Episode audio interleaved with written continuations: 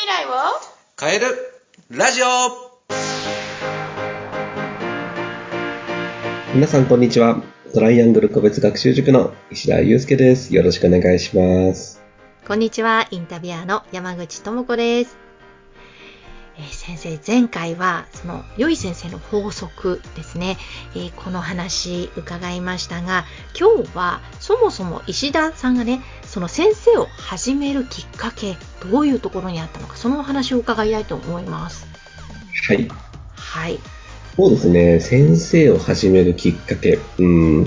実はですね、私、あの、学習塾を、のアルバイトを始める前はですね、飲食店でアルバイトをしてたんですよ。はい、そうなんですね。で、あまりにも大学と、大学の課題とのね、こう、やりとりが大変すぎてですね、あの、2ヶ月ぐらいで飲食店辞めたんですよね。はい。で、夏休みですね、何も実はあのアルバイトをしてなくてですね、うん姉からですね、アルバイトしたらみたいな感じで言われてですね、ちょっと渋々、あの、大学1年生の9月ぐらいだったかな、塾の方のアルバイトをちょっとしてみようかな、みたいな感じで、あ応募する前にですね、ある DVD レンタルショップにですね、あの、面談に行ったらですね、まさか落とされるっていうね、お ことが起こって、もうしょうがない、じゃあどうしようかな。じゃあ塾でもちょっと行ってみようかなと思って、あの、昔勤めていた、アルバイトの時勤めていた塾に応募したんですよ。はい。で、その、そこの塾を応募したのも、あの、私の姉がですね、そこの塾で先生をやってたので、うん。行けば受かるだろうなと。ちょっと、あの、癒やしい気持ちでですね、こう、最初行ったのが実はきっかけなんですよ。で、まあ行けば、顔パスで入れるかなぐらいの、もう超ふざけた、あの、気持ちで行ったんですよね。そしたらまあ、案の定、あの、顔パスでですね、入れたんですよ。はい。うんうんで、まあそんな、あの、気持ちで入ってるんで、最初はですね、ポンコツもいいところですよね。全然教えられないんですよ。うん。いきなり1対2とか3でちょっと授業をしたりしてですね、こんなに自分教えられないんだと思ったんですよ。で、最初はなんかそういう気持ちで始めた塾講師だったんですけど、やっていくうちにですね、ある時夏季講習があって、ま、教室の中で一番アルバイトとして出出たんですよ。出向したんですよ。はいそ。したら生徒の反応がめちゃくちゃ変わったんですよね。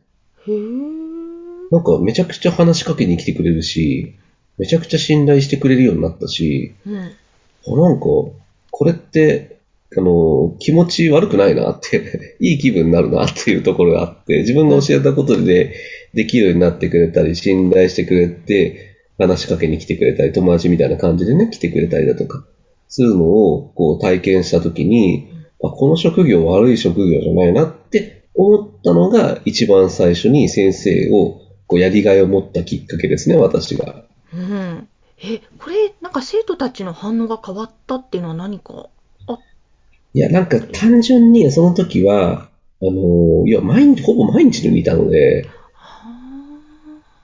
ね、ご飯時も、うん。やっぱ授業の時もよく話すようになるじゃないですか。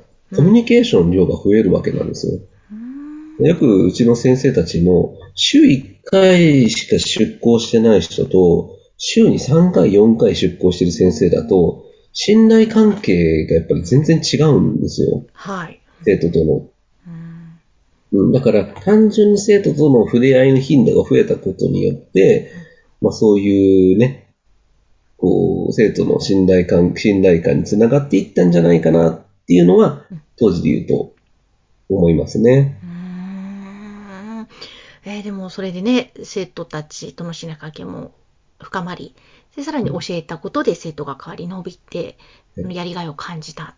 そこが最初のきっかけ。最初のきっかけですね。うん先生に対してのその魅力を感じ始めた時期が大学2年生ぐらいの時かな。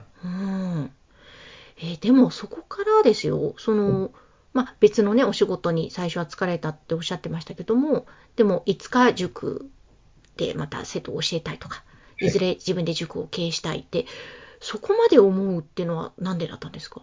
そうですね。あのー当時ですね、私が担当していた生徒がいたんですね。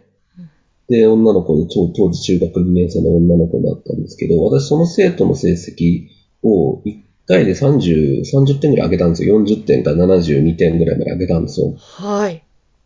で、あの、そしたらですね、塾辞めたんですよ。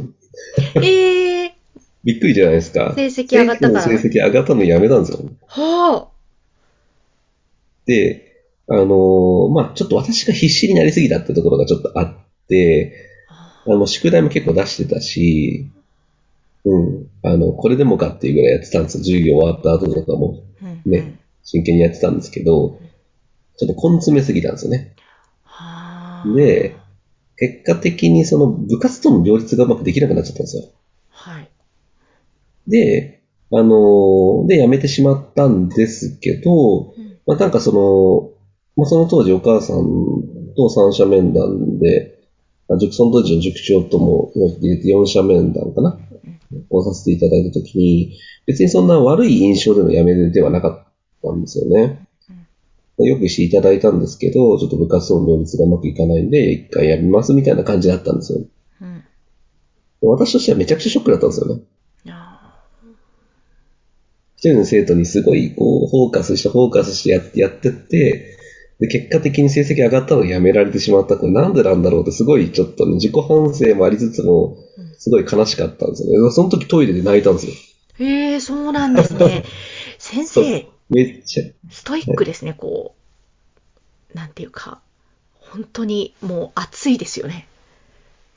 いや、その当時、ほんま、今も、今も熱いのかわかんないですけど。いや熱いですね。あのうん。そうですか。あの、そう、トイレで泣いた記憶が、今、今でもありますね。いや、その当時の生徒が聞いてくれてたらちょっと、あの、恥ずかしい話なんですけれども、でその時に、その塾長に、あの時期同じくして、講師のリーダー任されたんですよ。うん。講師リーダー。要は、先教室の教務と講師育成をやるお仕事を任されて、で、じゃあ、一人の生徒というよりかは、教室全体の生徒を見ていかないといけないっていう立場になっていったんですよね。全体を見なきゃいけない。じゃあ、全体の生徒の成績を上げてやろうと思って、めちゃくちゃ上げたんですよ、頑張って。はい。で、その時に、なんかこう、今やってることって塾長がやってることと、そうそう大差ないなって思い始めて、で将来自分で教室持ちたいなって、ちょっと、ふと思ったんですよ。教室持ちたいというか、塾を、塾長やりたいなと思ったんですよね。塾長やるじゃあ、じゃあ将来的に独立するかみたいなことをちょっと格好つけて、当時の彼女、うん。私の彼女ですね、ガールフレンド、はい。今のあの妻ですけど、はい。に、あの、話をふざけてちょっとしてたんですよ、最初は。うんで、ちょっと、まあ、将来独立するみたいなちょっと格好つけで言って、でその時に立てたのが、社会人に新卒5年、えー転職して塾5年、10年独立計画っていうのを立てたんですよ。はい。それが塾を、こう、最終的に独立してやりたいと思った始まりですね。へえ、でもそれで、そこから、まさにもう実現して、独立されて今やってますもんね。そうですね。なんか気づいたらもうこんな年になって、気づいたら独立してましたね。いや、でもいかがですか？これまでずっと、その、先生ということでやってこられて、今独立して、やりがいってもういろんなところで多分感じるとは思うんですけれども、はい。一番やっぱりこれは嬉しいな、やってて、やっぱりこの仕事を選んでよかったっていうところって。そうですね。やっぱり生徒の成績上がると嬉しいですよね。この前もオンラインの生徒で、それこそ全部2、30点の子いたんですけど、数学、この前79点の子取ってきたんですよね。おー。で、それはすごく嬉しかったですね。ちょっと粘り強く毎日のように頑張ってやってくれてましたけど、うんあの、うんね、そういうふうにやっぱ点数として反映されてくると、まあ、先生たちはやっぱ嬉しいし、まあ、私も嬉しいし、ね、かな。まあ、あとはそのじ、なんか成長を感じられてる時かな。まず、テストの点数はもちろん大事なんだけど、まあ、この子自分でしっかりこう目標を立ててるとか、あの、ちゃんと行動とか、自分の改善すべきところを自分で言えるようになったなとか、そういう成長を感じられる瞬間とかも結構嬉しかったりしますね。うん。いや、絶対に嬉しいですよね。きっと生徒の表情もどんどん変わってくるでしょうし。そうですね。だから、あの石田先生に教えてもらったから、例えば、あの数学がこんなに伸びて好きになって、そういうお仕事に就いたとかいう方もねいらっしゃるでしょうしあと逆にその塾の講師の方たちの指導に関してもきっとやりがいを感じること多々あるんですよね。そうですね。なんかその、教え子たちがやっぱ多いって話はしたと思うんですけれどうも、ん、まあ、うちの塾のやり方を、ちょっと塾、分かってくれてる生徒たちが、こう、先生になってくれるわけなので、話が早いんですよ。うん、なので、まあ、生徒の延長線上でね、あの、先生になってくれてる方なんか付き合いがやっぱ長いんうで、んそういう、いそういう意味での思い入れは結構やっぱりあったりはしますよね。いいですね。なんか教えた生徒が今度講師としてやってくれるって、これはもうそうね、ね、うちの生徒第1号も先生になってくれてますけど、だからもう10年来ぐらいの中になってきてるわけですよ。